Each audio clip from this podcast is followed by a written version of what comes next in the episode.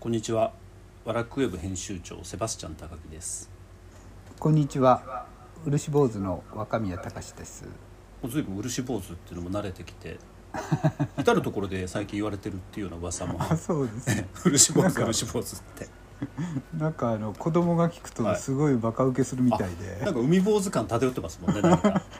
そうですねあの輪島の日本海からダダダダダってこう日の出のように上がってくるみたいな。そうですね、はいそれが漆坊主だなんかった坊主っていう響き、はいなんかいいですね悪くないですねあーの本当は和尚さんのことなんでしょうけええどね、ええええそれが今なんとやか坊主なんて、なんかいいですねそうですよね面白いですねだから途端に漆がなんというか近くなりますね漆坊主って聞いただ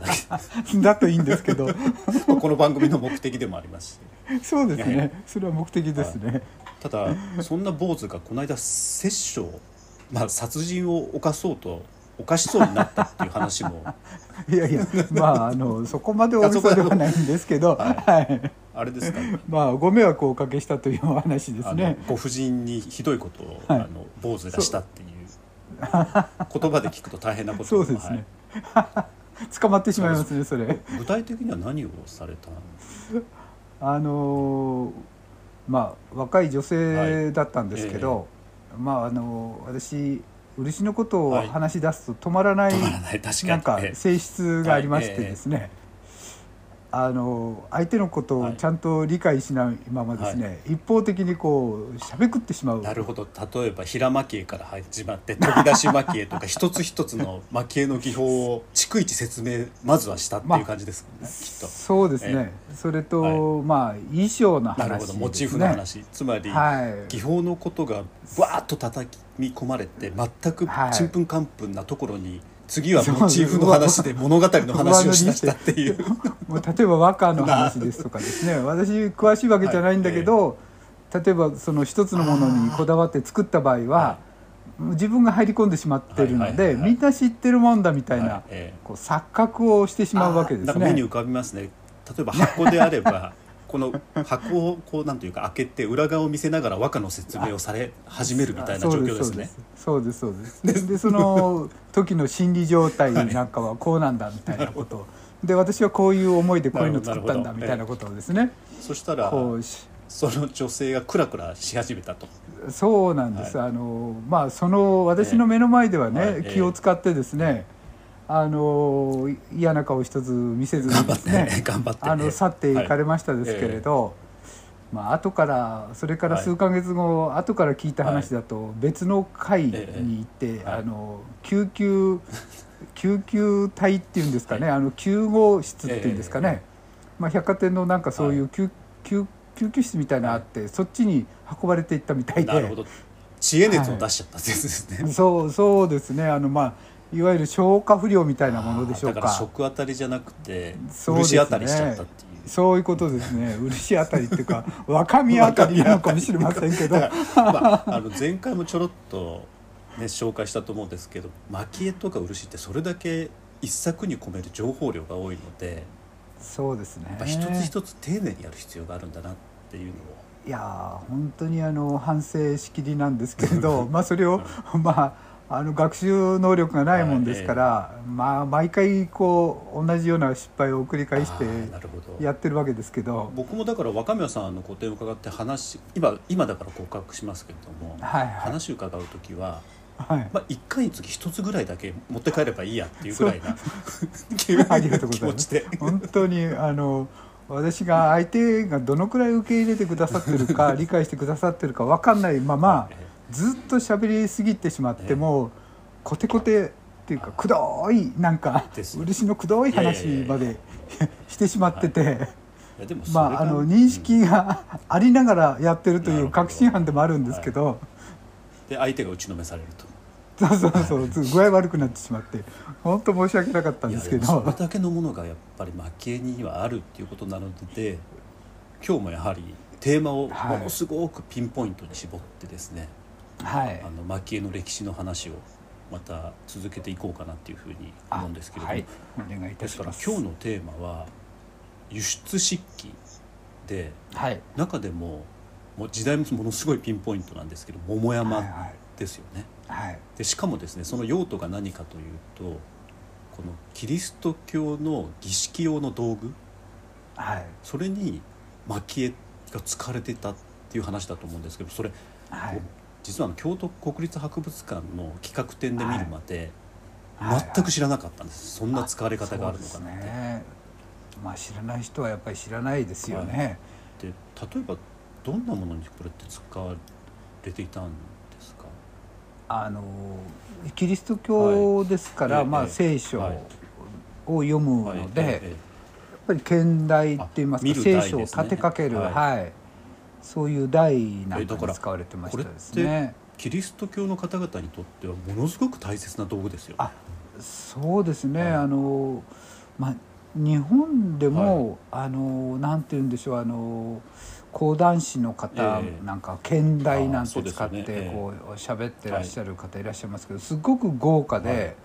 すごいの使われるんですけど、まあすキリスト教ですうかんら宗教道具ですので、それよりも増して、はいそのすごい、えー神々しいものといいますかですね、なんかいこう霊力がうん降りてくるようなものを使うわけでしょうけれど、これ一つちょっと例にとって話をするとえ花入れかごなんだこれはい、ものすごいことになってますね名 前がもう読めないですちょっと待ってくださいね、これはあのーななんて言うんでしょうか花入れかごメモ蒔絵螺鈿初見台うんと六角の、はいあのーなんていうか竹を編んだ、はかかごめの文様ですあこね。れあの文様がカゴメになってるカゴの目六になってる角なんですね、はいあのあの竹で編むと六角になりますなりのまですね、えそれを、まあ、螺鈿はいでこう表して、えはい、えーいるわけですね。螺鈿で一つ一つのこのカゴメというか文様を描き出してそうですね、はい三角形の螺鈿を、えっと六角形にこ組み上げましあーてなるほどで中に何センチくらいでしょうかね、うん1.5センチくらいでしょうかねそのくらいの六角形を作ってるんですね、それがもう全体にこうビタッとこう張り巡らされているというこれ実物見るとすごいですよねすごいですね手間手間というか、はすごい時間かけてあの材料を作るのも結構大変と思うんですけど、ですよねこれまず皆さん多分「漆輸出桃山」っていうふうに検索するとまず最初に出てくるようなものがこれなんですけれどもさっきはい若宮さんがおっしゃってるように六角形螺鈿を組み上げた六角形で、まあ、地の門みたいなものを作り上げてで、はい一番中心にはこれまた螺鈿細工ですよねそ IHS うってでいすうね螺鈿ですね。はいこれ IHS って非常に重要な言葉なんですよね。あそうですね確か何でしたっけあの救世主イエスでしたっけはいイエスのですよね。あの、はいまあなんていうかイエズス会のこうマークとしてはいずっと使われてる、そうですよねもう大概 IHS って入ってると、うんうんうんあの南蛮式でも高値で取引されてるらしいですから、今さりげなく南蛮漆器っていうふうにおっしゃった、この南蛮漆器っていうのが多分、えー、とキリスト海外のキリスト教徒に向けて、えー漆器とか蒔絵の技術を使って作られた輸出用の漆器っていうものですよねきっと。そうですねあのなんか南蛮漆器って言われてますね、あの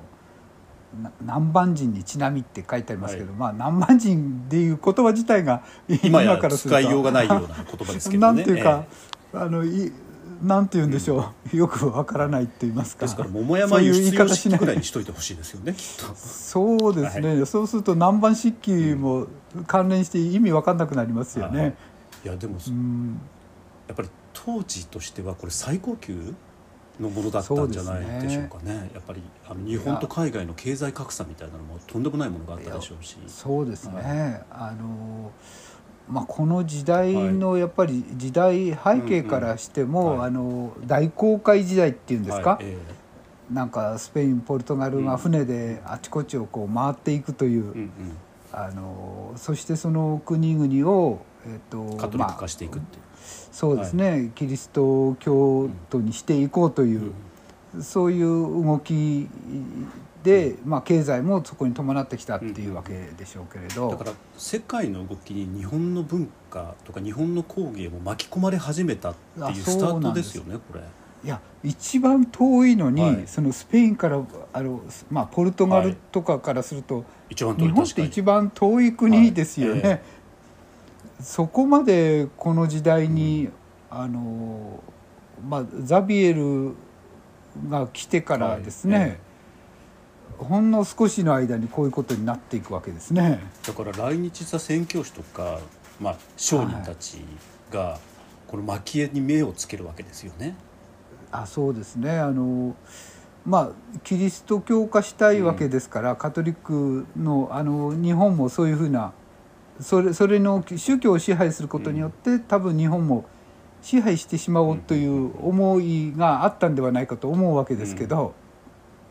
まあ、その時に、まあ、お寺さんやいろんなこう日本人について調べていく宗教観を調べた時にこの螺鈿と出くわしてしまう。確かわけでにすね何回か前にやったみたいに、あはのい平泉の中尊寺の金色堂みたいなものあーももしかしたら見たのかもしれないですよね。ああ見たのかもしれませんですね。で日本の宗教施設がこの螺鈿によって消息あ荘厳されてるっていうのを見てはい、それであこれだみたいな。そそうですねその螺鈿とはい漆の黒ってうんいう、うんうんうんま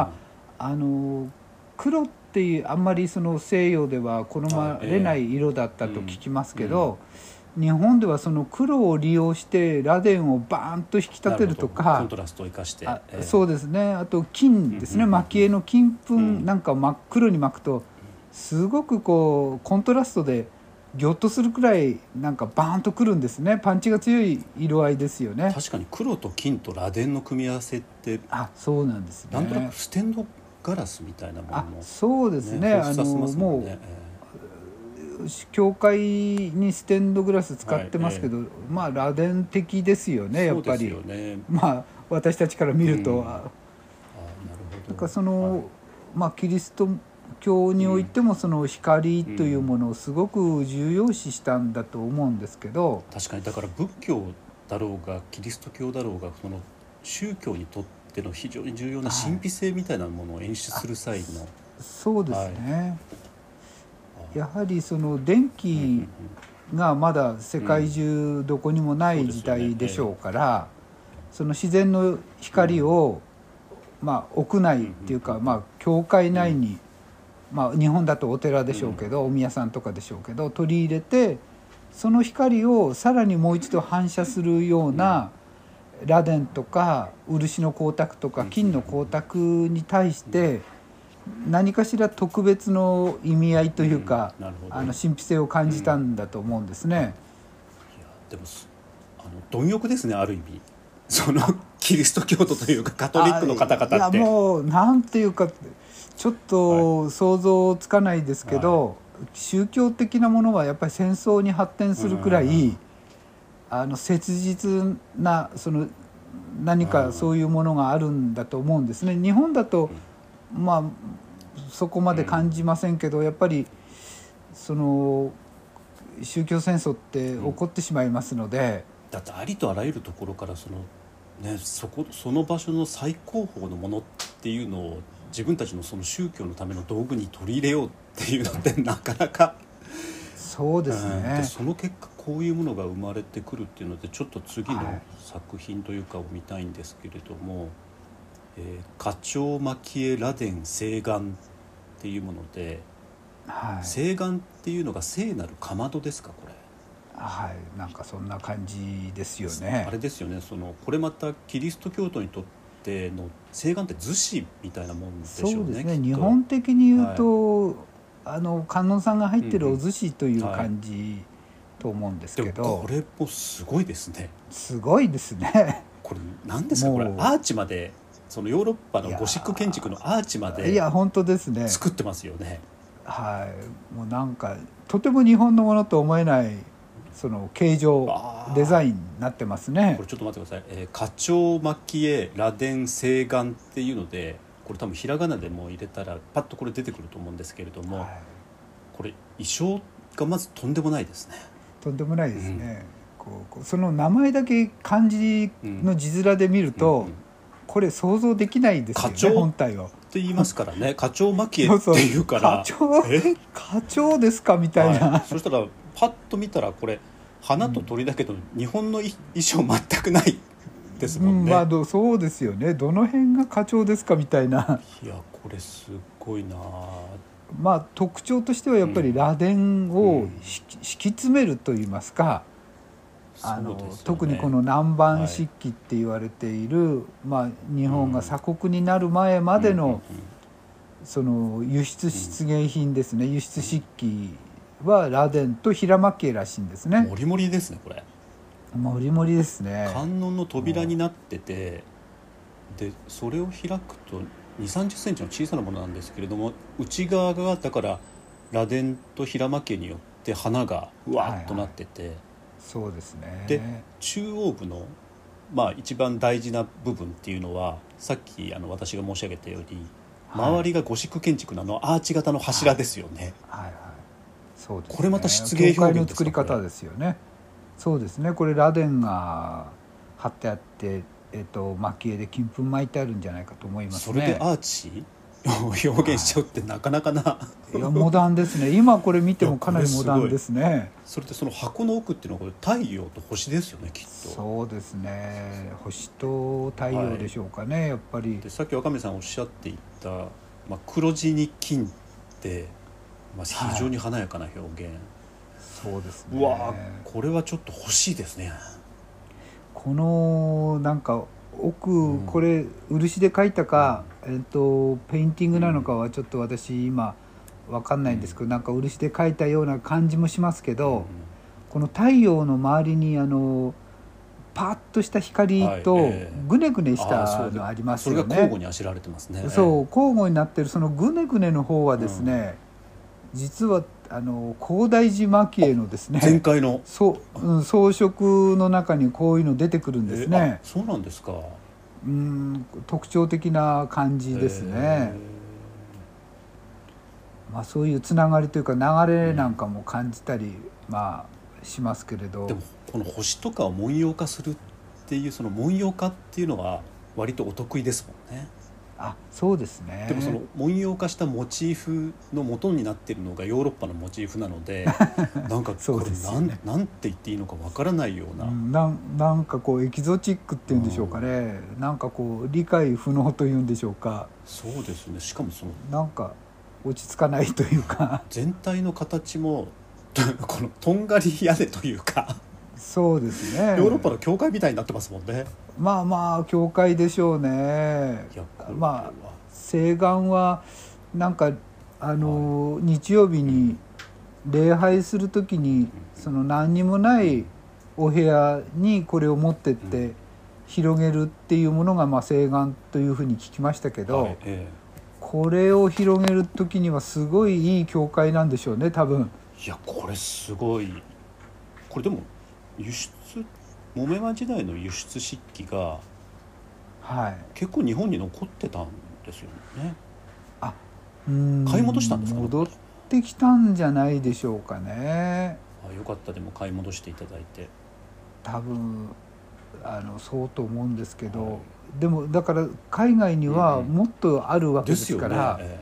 あの想像もつかない、うんうんあの量が出ていってると思うんです。えこれこの先多分今日桃山やってますけれども、まはあ、江い、戸とか明治の輸出漆器の話をまあしばらくしていこうかなっていうふうに思うんですけれどもあの、はい、そもそも漆器の輸を輸出が始まったのはこれだっていうふうに思っていいってことですよねこの。そうですね、やっぱりあの日本うにんイエズス会が来たのがその頃、うんうんまあ1500、はいええまあザビエルが来たのは1500 1400 1500年の真ん中くらいですかね、はまあ、16世紀の半ばくらい、信長の時代ですよにね。えそうですね、来てそれから、まあ、鎖国になるまで、えっとえ、1610何年ですか。そうですね、1600何年くらいまで、まあ、南蛮漆器って言われてる時代がその時代と思うんですけど、はい急激にこうやってくるんですね、ええまあ航海時代っていうか、まあそのポルトガルとスペインが日本だけじゃなく世て界アジア、まあ、インドからこっちですねあのなんていうか未開拓の地域にどんどんこう派遣といいますかこうやってくるわけでしょうけれど、まあその時にこういうのを見つけて、えっと、逆輸入してしまうといいますか、輸入して持ってってしまうっていうわけですから。なるほどまあ、あの言い方を変えるとキリスト教徒にしたかった日本が、うん、逆に日本の漆器を世界にこうじゃんじゃん広めてってくれたっなてるいほう、どねあの日本の宗教観というか、うん日本の漆器だから今でもそのこの後にどっとどんどん続く漆器文化、うん海外でその王侯貴族の中でどんどん流行ってくる漆器あのまあなんて言うんでしょうジャポニズムとか、シノワズリーとかってこうなっていきますけど、それの元はこういうところにあるのかと思いますね。だから逆にキリスト教化しようとした過程で、えーはいラデン教が広まったっていうことですよねそうですねラデンと漆はが世界に、広まっていったとうん、イエズス会が広めたっていうのが皮肉というか,、えー確かにそうです、ミイラ取りがミイラみたいで面白いなぁとずっと思ってるんで すけど若宮さん自身はこういうような請願みたいなものって作られたことはあるんですか、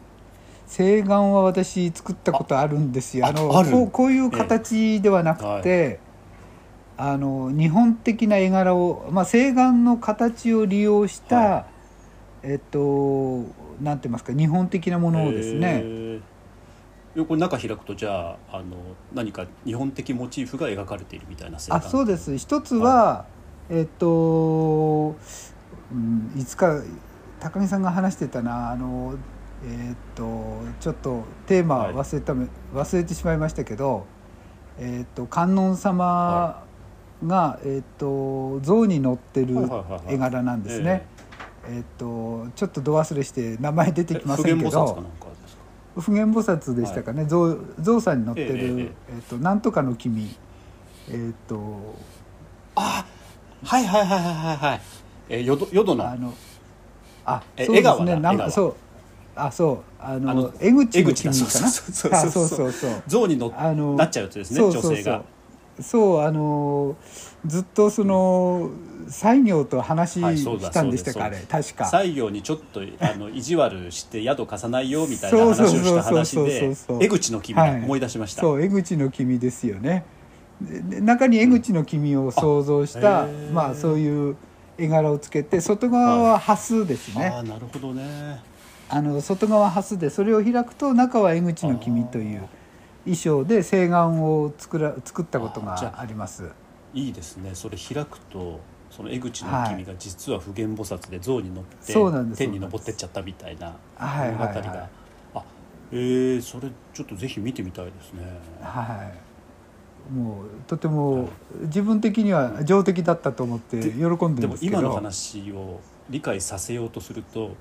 まずこの、こ本当ですねの請願の話から始めないと誰もわからないみなたかいななか遠いですね 遠いです遠いですかなり遠いですねだって南蛮神器の話から始めてそうですすぐに江口の君のの話言い始めてでなんだかもうすすでに辻褄が合わないと言いますもかう辻褄は合うんでしょうけれどもその合わせるのに20年ぐらいかかりそそううなで感すじ、ねこの人たち何言ってんだろうって急に遠くに行ってしまいますよね聞いてる 人いやも非常に面白いですいやーそうですあもうすでにまた今回も南蛮漆器の話をしたら25分もあ あ早い経っでてしすまねった最後あっとにいう間ですねあの若宮さんがさっき江口の君をはいその請願にのモチーフとして取り入れたっていうふうな話をおっしゃってたと思うんですけれども、あのヨーロッパのこの請願っていうのも多分そういう取り入れ方をしていて最後はのいこの「花鳥蒔絵螺鈿請願」ってさっきと全く同じ、 えっと作品名の請願なんですけれども、それ今度は観音を開くとはいはいマリア様そうですねねとキリスト小さな赤ちゃんの頃のキリストの絵が描かれてますよキリねスト誕生はのい場面なんでしょうかねこれはこで天使うんうがんいますもんね。うんいて、はいでこれって描かれてる絵はおそらく、はいああれですよ天ぷらかなんかですよねそうですね、はいこれは湯葉ですそよのだから西洋の、はい金箔貼ってこう、はいこすりつけた感じですね、あの、まあ、油絵の具って言いますかですからそう周りの装飾は螺鈿と平蒔絵はいで描かれているというか装飾されていて中を上げると開けると湯河によってキリスト誕生が描かれているっていうはいこうなんていうか日曜合作みたいないやすごいなんかコラボレーションですねこしかも、ハイレベルですねこれはこういうのもあるんですね。いやーこれが面白いその南蛮式の面白いところはこの辺ですね、だって螺鈿とか蒔絵で装飾して開いた中に油で ななんというかキリスト誕生の絵が描かれているっては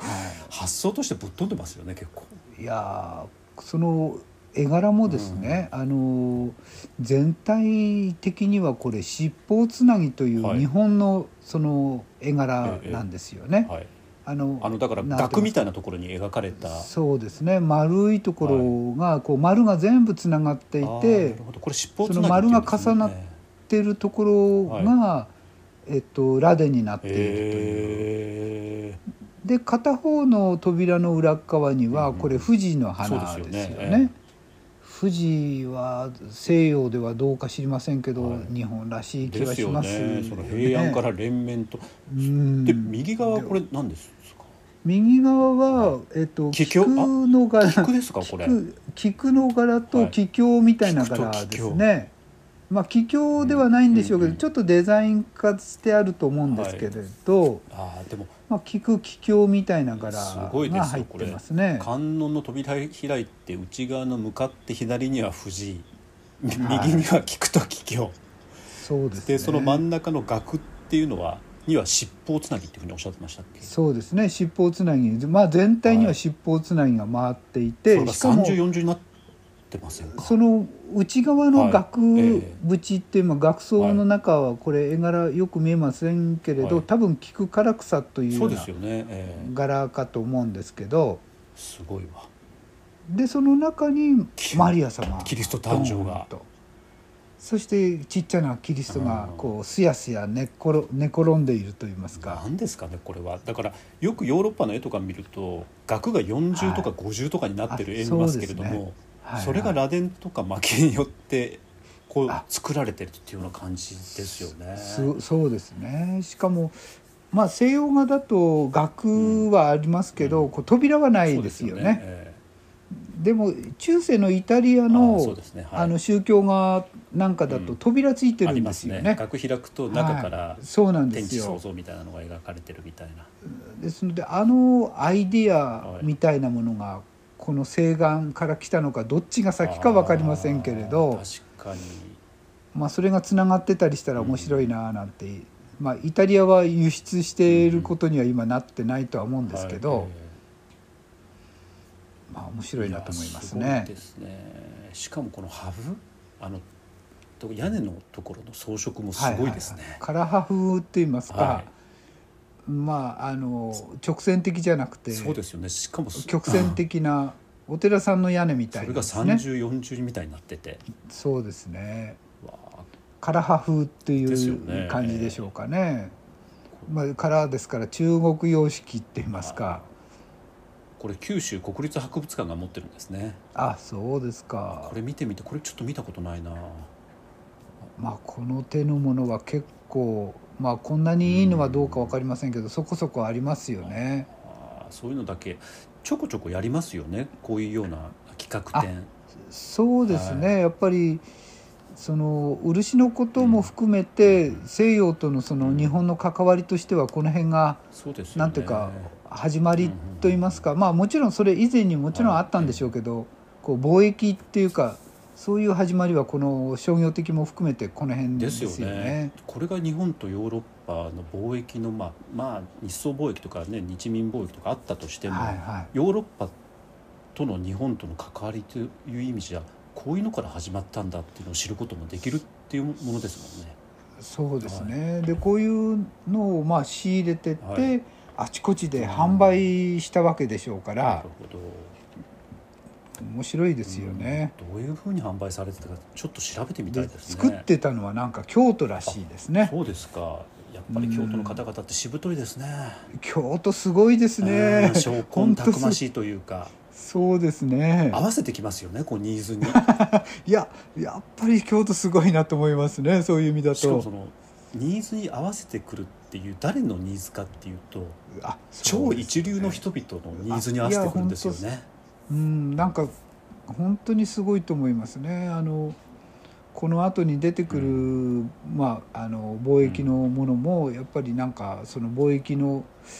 えーっと書簡なんか残ってるらしくって、その時に「都」って書いてあるらしいんですよ。へなんか京都のことらしいですねー。やっぱり見てる相手が違うんだな京都の方だって々。海がないのにないっていうわけじゃなくて、はいみ港じゃないのにですね、あの貿易にすごく京都が関わってるっていうのはすごいと思いますね。いや本当すごいそういうなんか面白さもこれこの一つ見れば分かってくるそうですねっていうのもなんか本当に深いですね今日もあ面白い。若見さん大変です今日また30分超えてし大まい変までしすた。。あ、やばいですやばいねで。すやばいですまたあの今はパニックになって倒れる人がいるかもしれないですあまりの情報量の多さにそうですか。いやいや、またそれ やっちまいましたそうですね。はい なので今日はこの辺にして、はい。えー次はだからちょっとまたしばらくあの輸出漆器の話をしていきたいので、はい。あの宗教道具以外の輸出漆器がこの先どういうふうに展開していったか、そうであるいはさっき若宮さんちょろっとおっしゃいましたけれども貴族たちに愛された漆器とか蒔絵っていう話をそうですね。伺っていこうかなというふうに思いますので、はい。今日も本当にありがとうございました。あ、こちらこそありがとうございました。